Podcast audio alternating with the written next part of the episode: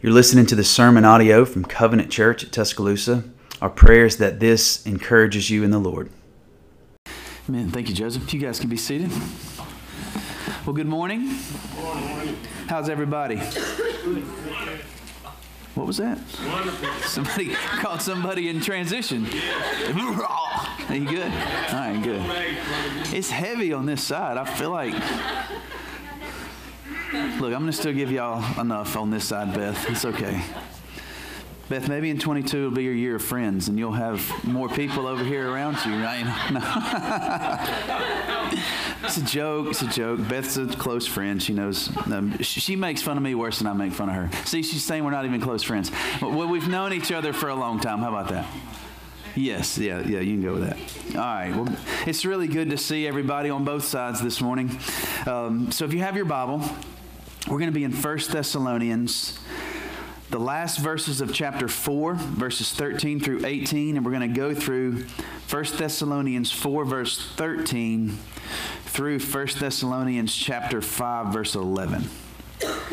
So 1 Thessalonians 4, verse 13 through 1 Thessalonians chapter 5, verse 11. And, and this will wrap up our Advent series or season. If you remember, we began a couple of weeks back with um, a message titled The Origin of Hope. And, and what we saw there was that there was actually a time in human history where there was no need for hope. And we saw when hope originated in Genesis chapter 3 um, through the fall of man, and then actual hope was given shortly thereafter as God promised to crush the head of the serpent ultimately and finally, and He's done that through Jesus Christ. Last week, Brad Jessen um, dealt with uh, the first couple of verses in Luke chapter 2 and, and dealt with um, a, a, sermon titled the, the, Promise Fulfilled. And we looked at Anna and Simeon and their response to the Messiah being born. Well, this morning, um, we're still going to obviously be focusing on, on, on Advent.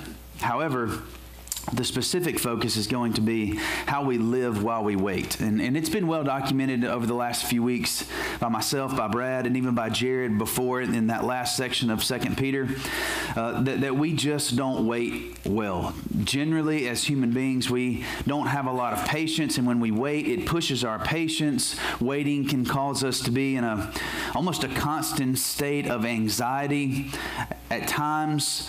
Um, and, and one of the hardest parts about waiting is sort of knowing what to do in the meantime.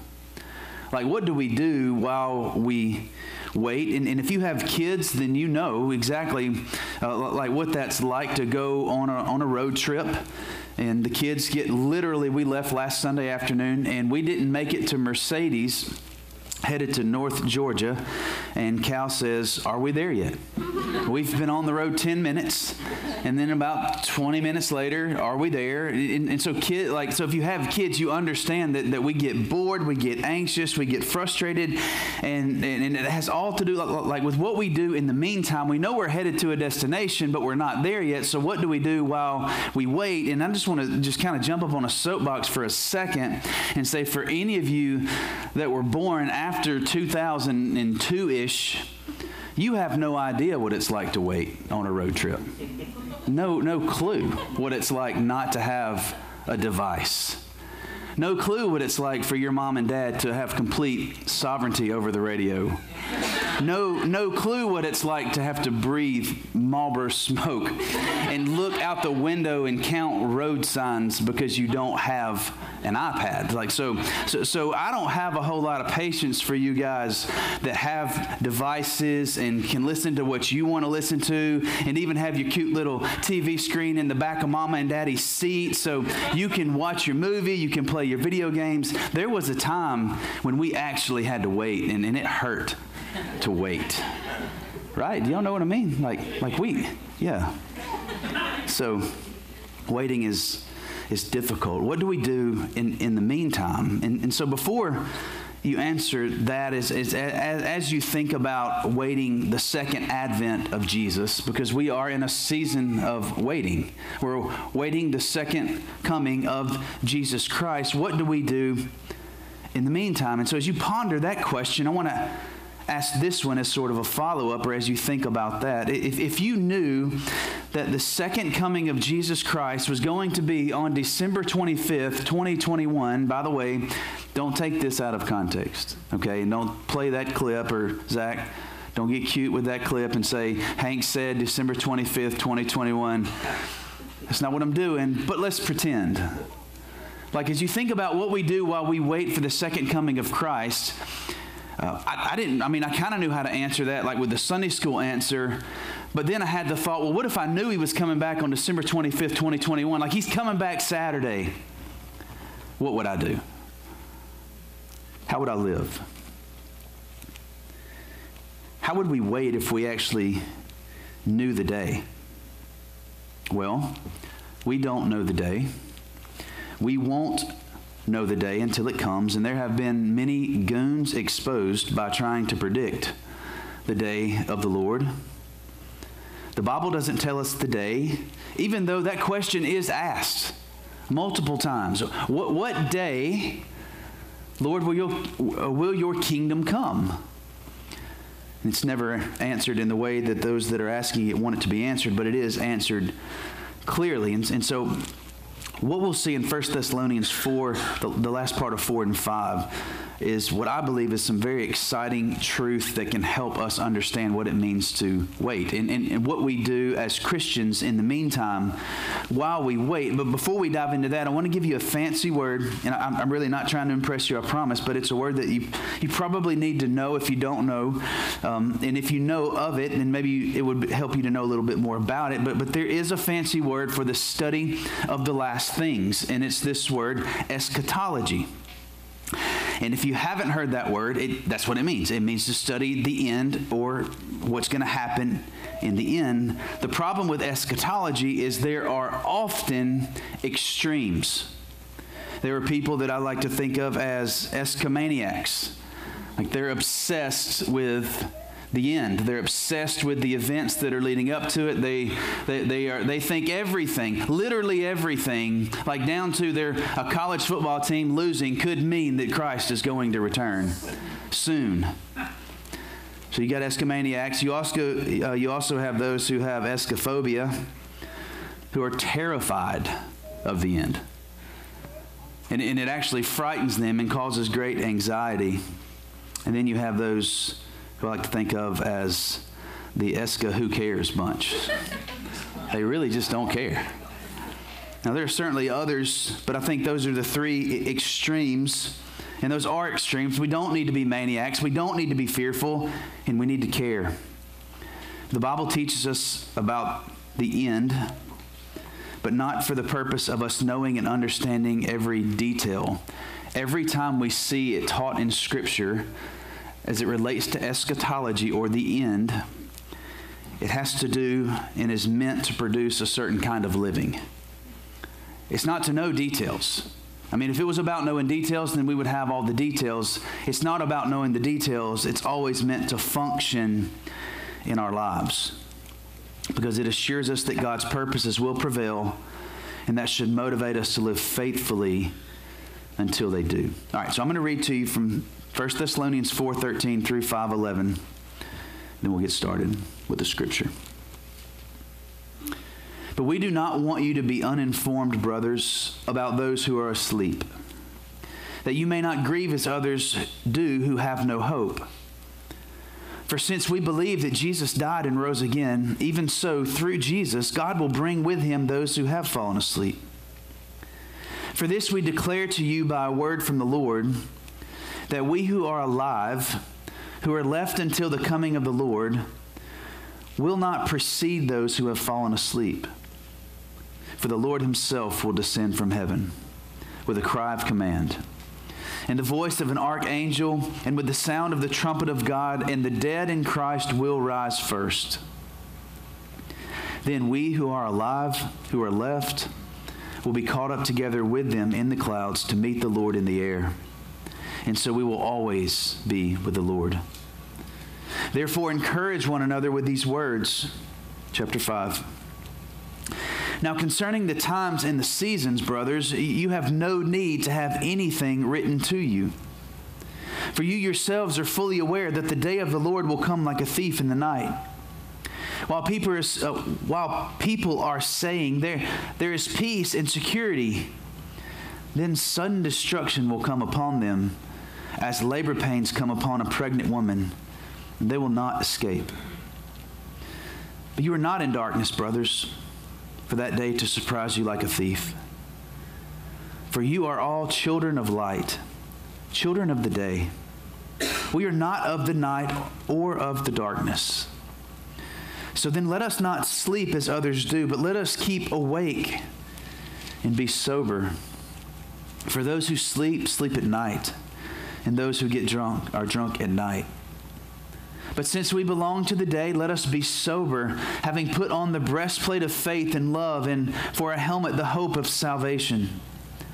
For God has not destined us for wrath, but to obtain salvation through our Lord Jesus Christ, who, who died for us, that whether we are awake or asleep, we might live with him.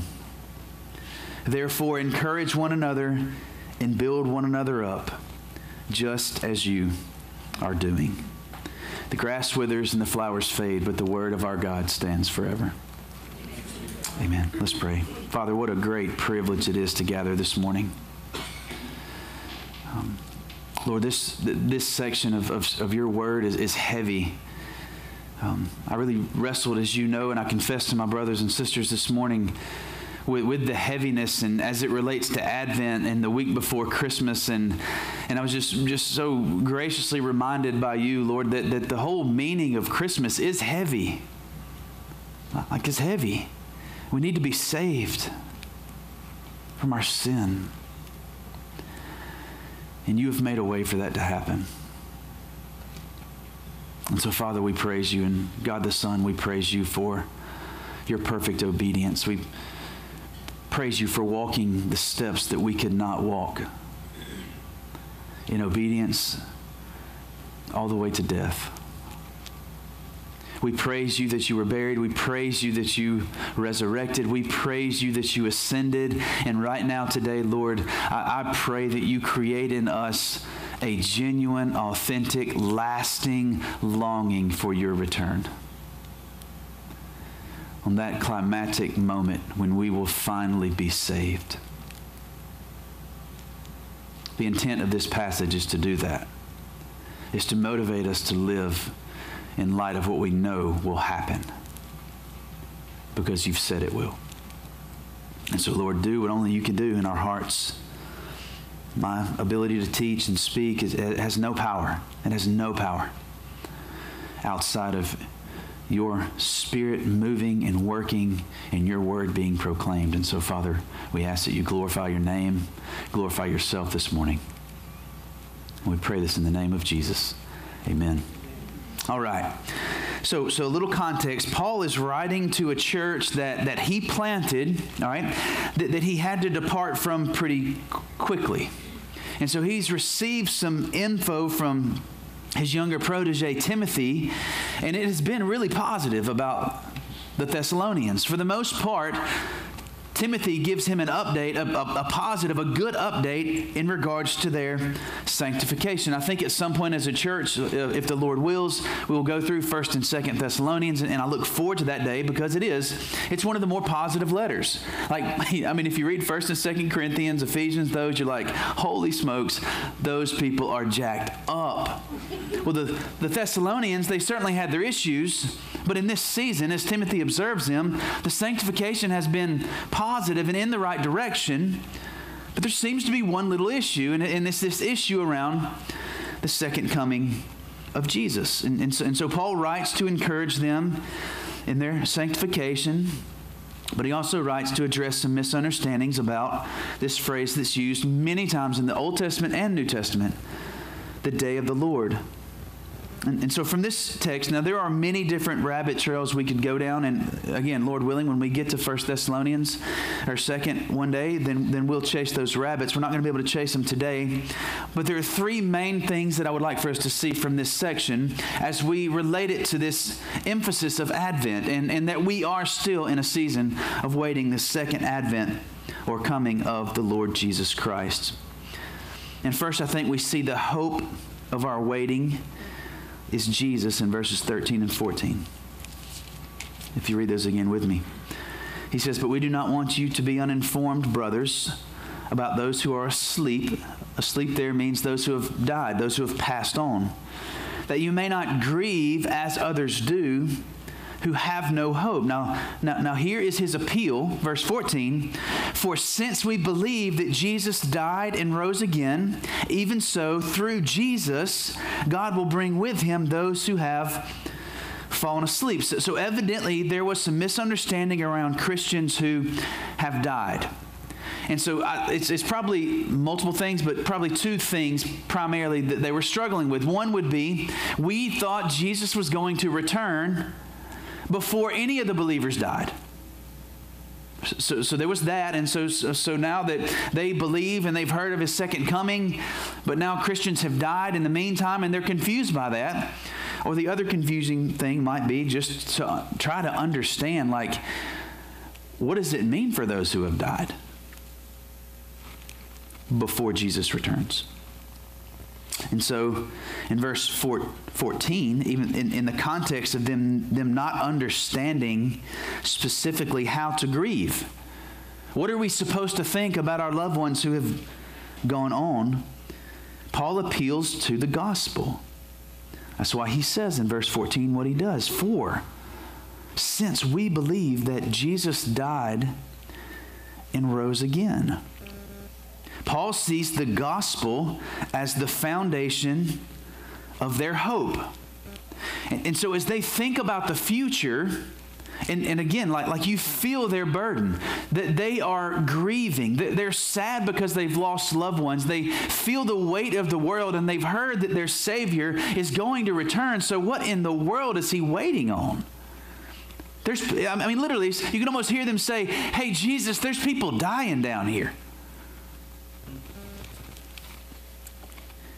Paul says, since we know that Jesus died and rose again, we have hope. That guarantees their future. And, and I love how he ties in the second coming to encourage them. Because notice what he says. Verse 14, for since we believe that Jesus died and rose again, even so, through Jesus, God will bring with him those who have fallen asleep. So here's what he's actually letting them know that, that death that is negative, like it has a sting, but, but as believers, we are growing towards this understanding that actually death doesn't have the sting, certainly not the sting that it would have if we didn't believe in Jesus Christ. And so there's this constant movement of the Christian heart of understanding death. And Paul lets them know hey, look, you're looking forward to the second coming of Jesus, and guess who's going to be with him? Ike, so don't miss that. Death is a door. Death isn't the end for believers.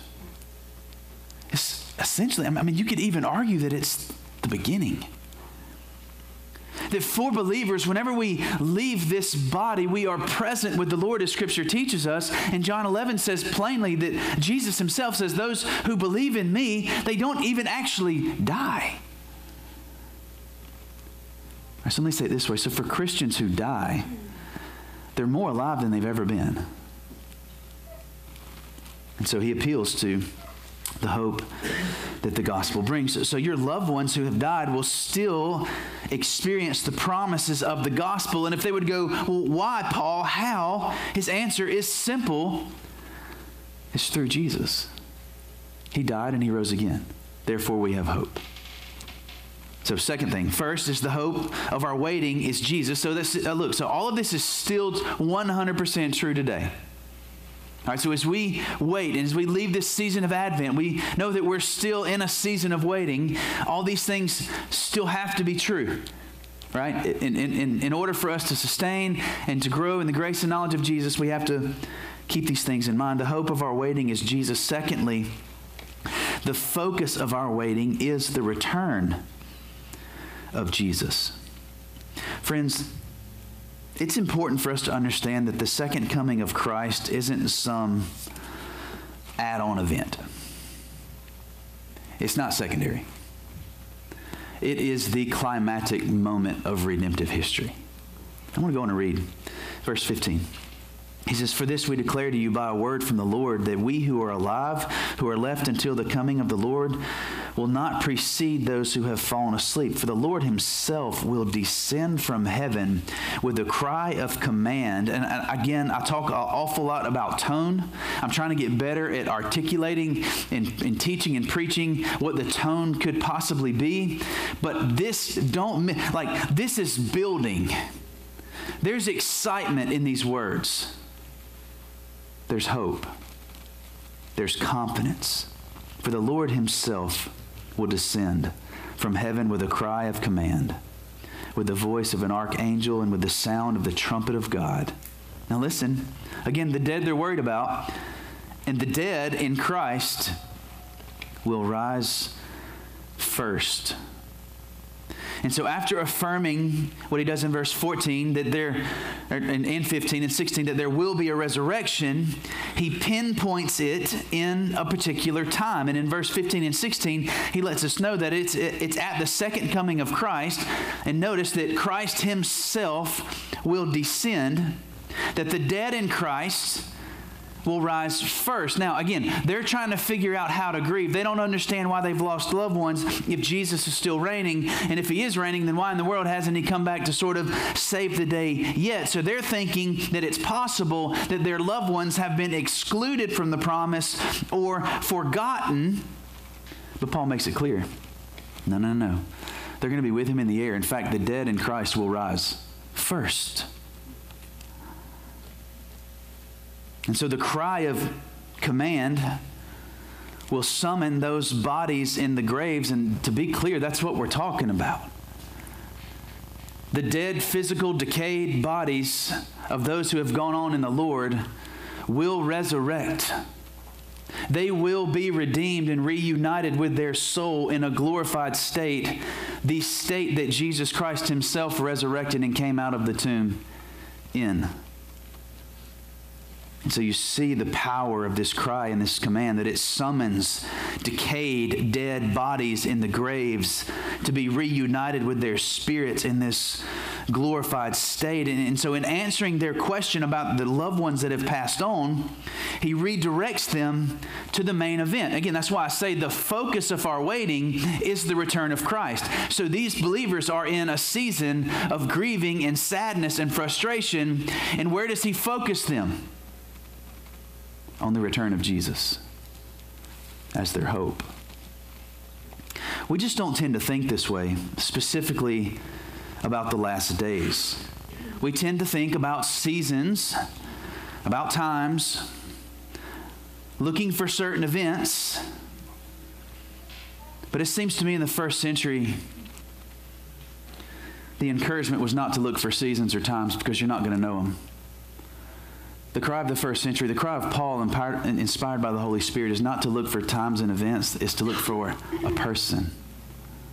Look for Christ. Long for Jesus. Don't focus so much on the when and the how of the last days. And understand that the Bible consistently steers us not to the when or the how, but to the who.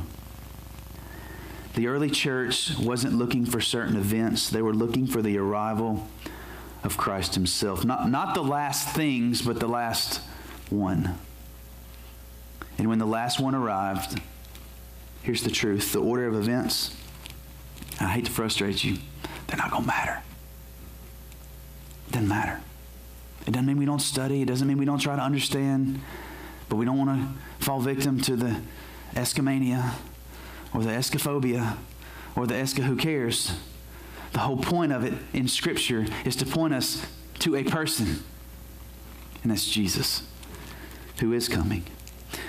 Now, so, so, so this is the center focus of what we wait on is the return of Christ, and it's still true today. But I want to tell you two things about this return that I think are important that we see here. First is that the return of Jesus Christ will be personal and it will be public. Personal is this is short and easy and sweet. Verse 16, for the Lord himself, I mean, how much more clear? He's not sending an angel. He's not sending some little helpers, or I mean, just to, let's stick to the Christmas season. Um, for those of you that are have a little illness about elves, he's not sending elves. Christ Himself is coming back. It'll be personal, but it will also be public. And friends, if you haven't listened yet, listen here. And I pray that your faith is strengthened because the truth of this second coming of Jesus being personal and public, it means that our faith that has been and currently is being scoffed and ridiculed will be publicly vindicated on that day. On this day, there will be no shaking of fist at the Lord Jesus Christ. There will be no mocking Jesus. There will be no question or wondering about who this is. It's not going to be complicated. When he returns, every single knee will bow and every single tongue will confess that Jesus Christ is Lord. It will be triumphant. And friends, there's a profound difference in his first coming and his second coming. In, in his first advent, which is what we pause to celebrate this time of the year, in, in, in his first advent, he came in humility, he came in obscurity, he came in suffering. The Son of God came in poverty. But in his second coming, he will come in exaltation. It will be characterized by glory and triumph, and there will be a universal disclosure of Christ's glory and Christ's majesty. He who came first as a lamb Write it down. He's coming back as a lion. There will be no question that day who he is, and there will be no opportunity for anybody to mock the King of Kings and the Lord of Lords.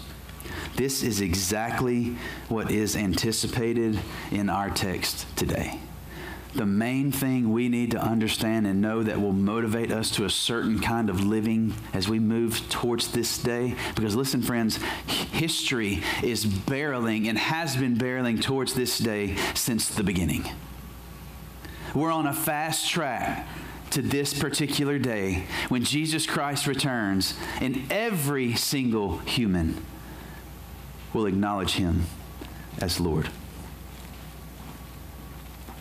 Next, we see the result of our waiting is fellowship with Jesus or judgment from Jesus. Now, I, Brad and I had a conversation this week because when I dealt with the origin of hope, I was like, man, it's got a lot of weight. There's a lot of sin talk. There's a lot of repentance. But you know what? Like, like that's the that's the gist of the story. And so there's this temptation as a pastor to go, hey, it's the Christmas season. Everything's supposed to be like clicking heels and high fiving. And like Zach had the snow feel going like during the music, which uh, kind of wigs me out a little bit. When we're in a pandemic, I'm like, is that COVID floating around? I mean, I'm, I have PTSD. So I'm thinking like, whoa, is that, is that what the virus does? It's not, it, maybe it is. But here's the deal. Brad, last week I called Brad. I said, "Hey man, how's it going?" He's like, "Look, it's good, and I love this section, but it just has this part in it that kind of feels in in Brad way, if you know Brad. He's like Debbie Downer, like it just feels Debbie Downer. I'm like, "Hey, look, I felt it last week, and then we just reminded one another, hey, this is the story. This is reality." And so, what we deal with in the Bible is what's real and what's actually true. And so there is this result of our waiting for those who have trusted Christ that means fellowship with Jesus, but it also means judgment from Christ for those who have not. So let's first deal with waiting. The results of our waiting is fellowship with Jesus. There is this little power packed, overlooked, beautiful phrase in verse 17. And if you underline or highlight, or you want something to put, like for you to stare at and over and over and believe over and over and be reminded of over and over, it's this. It's in verse 17, the last part. So we will always be with the Lord. All of history is moving toward this moment. And if you're a Christian, this is the final state. This is the ultimate destination is that we will be always with the Lord. At the very beginning of Scripture, you see the trajectory for God's design. God has always, always, always had a heart to dwell with His people. Because of sin, that fellowship has been severed, it's been broken.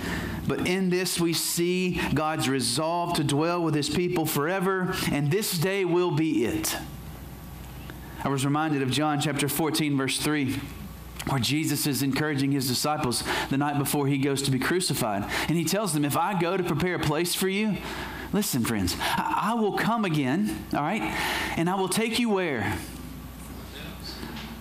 To myself that where I am, you may be also. Listen, he knows, he knows what his disciples need. The, the, the, disciples don't need to look to a heaven where streets of gold are the highlight.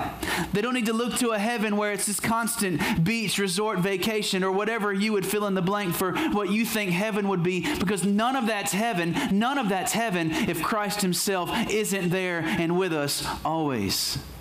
What makes heaven heaven is Jesus that he's there. And so he looks at his disciples who they just don't want him to leave. They've left everything to follow this man. They believe he's the Messiah. They've been with him for three years. They left jobs, families, everything.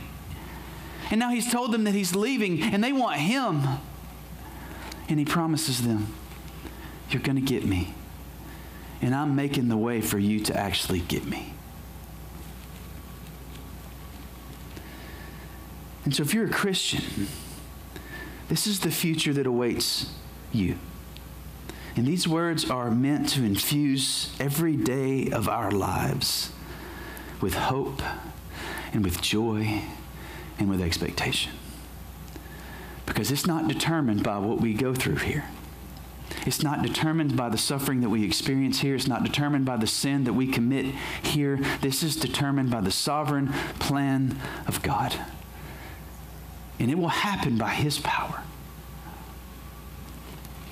It's meant to give us hope that sin, suffering, sadness, pain, tears, heartaches, disease, virus, wheelchairs, crutches, insulin pumps, like there's coming a day when all of those things will be sort of melted down to just these trophies of God's grace and we'll see and understand that that suffering that we had, it had, it had purpose.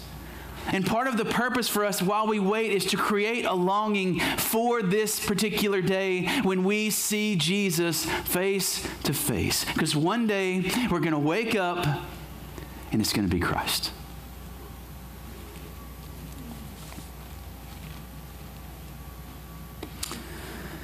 And this is meant to create a longing.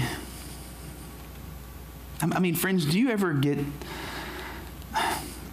do you ever get tired of bad news? I mean, aren't we all just a bit fatigued with it? I mean, I'm, I'm tired. Of, I'm tired of hearing the, the doom and the gloom and the, the next thing that's going to kill everybody. And I don't want to get another phone call or text message of hey, we need to meet. My marriage is crumbling. I got a wayward child. Like I'm just, I'm fatigued, and I know we all are. Like, like we're fatigued by bad news. We get tired of it. But what this teaches us is there is coming a day when Christ returns that this will all be set right. It will be, and it means this, and I want you to hear this in the most tender way possible. It means that our Father is going to fix it. And it's meant to create longing, but it's also meant to create an urgency. And I think the reason for the urgency is clear in chapter 5, verses 1 through 3, because it, it speaks of Christ's judgment. So, so his second coming means that for those who believe, we get him always but it has a reality to it for those who, who don't believe. And look at verses 1 through 3 in chapter 5. Now, concerning the times and season, brothers, you have no need to have anything written to you For you yourselves are fully aware that the day of the Lord will come like a thief in the night. Listen to verse 3. While people are saying there is peace and security, listen, there's a delusion. There is a, a complete delusion that they're blind to the reality. They feel like they actually have peace, they feel like they actually have security. And then verse 3 makes it clear, and th- this is frightening. Like, like this just is frightening. Then sudden destruction will come upon them as labor pains come upon a pregnant woman. And equally frightening is this last phrase and they will not escape. It means it's too late. The season of grace will be over. The door of the ark shut.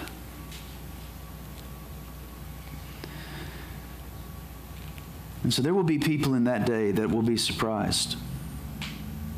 They'll be caught off guard. Verse 4, he says, But you are not in darkness, brothers, for that day to surprise you like a thief. He's saying, Look, hey, as believers, we're, we're looking to this day, we're looking to this day, we're looking to this day. And so even though he comes like a thief in the night, like we're prepared. We know he's coming.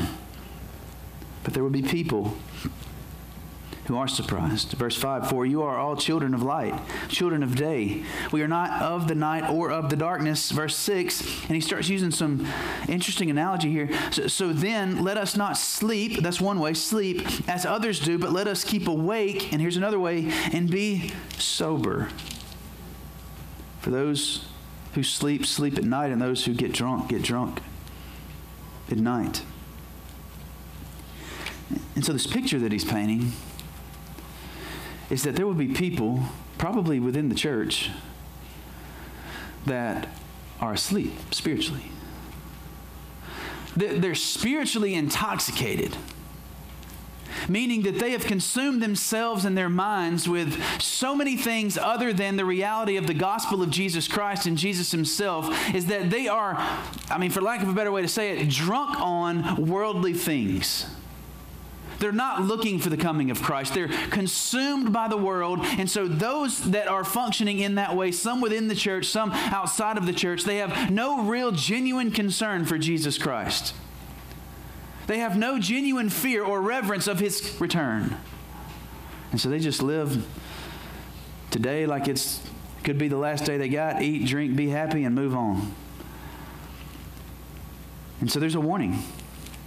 There is an urgency for those of us who have believed and trusted Christ. There's a warning for us to say, hey, don't get drunk on the world.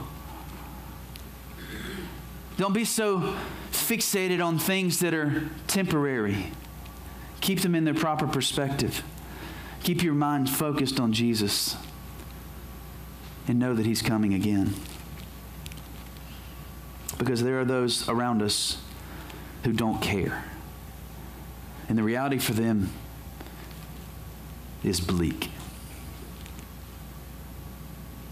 And so, friends, I want the second coming of Jesus to be a joy for you and not a terror.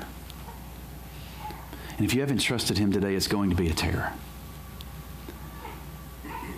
And it will be too late. Scripture's clear sudden destruction, and you will not escape. That's not me manipulating.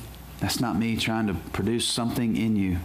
That's me reading to you the words of God that He has graciously given us to tell us where to fix our eyes and our gaze and our attention. And it's on Jesus. All right, quickly, I have six minutes. The purpose of this whole season of Advent, the purpose of this scripture, let me give you three quickly. First is this provide hope.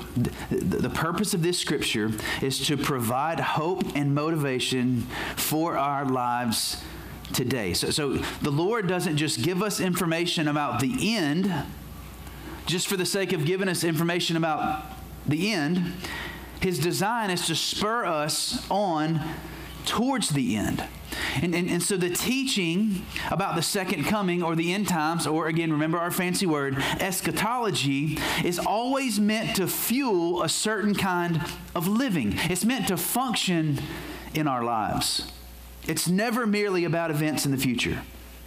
Our future hope fuels our present activities. Amen? And if our future hope is Jesus and we realize that history is barreling toward this day when Christ returns, and on that day there will be sudden destruction and it's inescapable the judgment that will come to those who haven't believed, but the joy that it will mean for those who, who do believe, then, like, what person in their right mind doesn't set their focus and gaze towards Him? And so it's meant to produce that. Not, not legalism, not you're trying to earn your way so you look a certain way when the day comes. No, knowing these things and the details that we do have is meant to produce a certain way of living. Second, this pur- the purpose of this scripture is to show us what to remind one another. If you look at verse 11 of chapter 5, he says, Therefore, encourage one another and build one another up, just as you are doing. This isn't optimism. This isn't being annoyingly overly positive. This is a deep seated confidence in what we know will come to pass. And an understanding that Scripture doesn't pull part of the curtain back on the end to just appease our curiosity, but to infuse hope into our lives. Third, the purpose of this scripture is to exhort us to live consistently.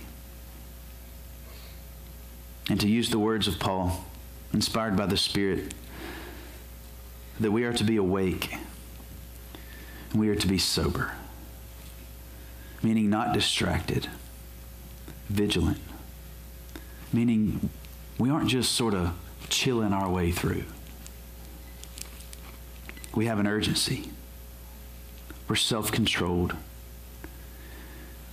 And you know what the world recognizes, especially the world in 2021 and going into 2022? The world recognizes, maybe more than ever, at least in our existence, people who have a stability. Where's that coming from? Why are you stable? This gives stability. If you know how backhoe works or a, a boom truck works, it has these outriggers that fold down. It gives it stability. This, these are our outriggers. They've come down and that machine's not moving because it's being held together by the King of Kings and Lord of Lords. And what he says is true and it happens and you can bank on it.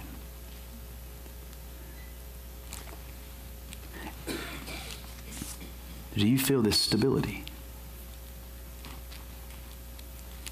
Or are you uneasy? Are you anxious? Are you nervous? Are you fatigued? Look, I, am not saying there's a quick fix. I wish there was a switch you could flip. There's not one. But what I can tell you is what the Bible says. Let's consistently fix our gaze on Him. Let's trust that His promises are true. Let's believe with every fabric of our being that nothing that we experience here is going to change, is going to change what's going to happen on this day. And that if you're a believer, you will be with him forever. Let's pray. We'd like to thank you for listening to the sermon audio from Covenant Church at Tuscaloosa. If you have any questions or would like to know more about our church, you can visit our website at www.covchurchtusk.com or you can email info at covchurchtusk.com. God bless.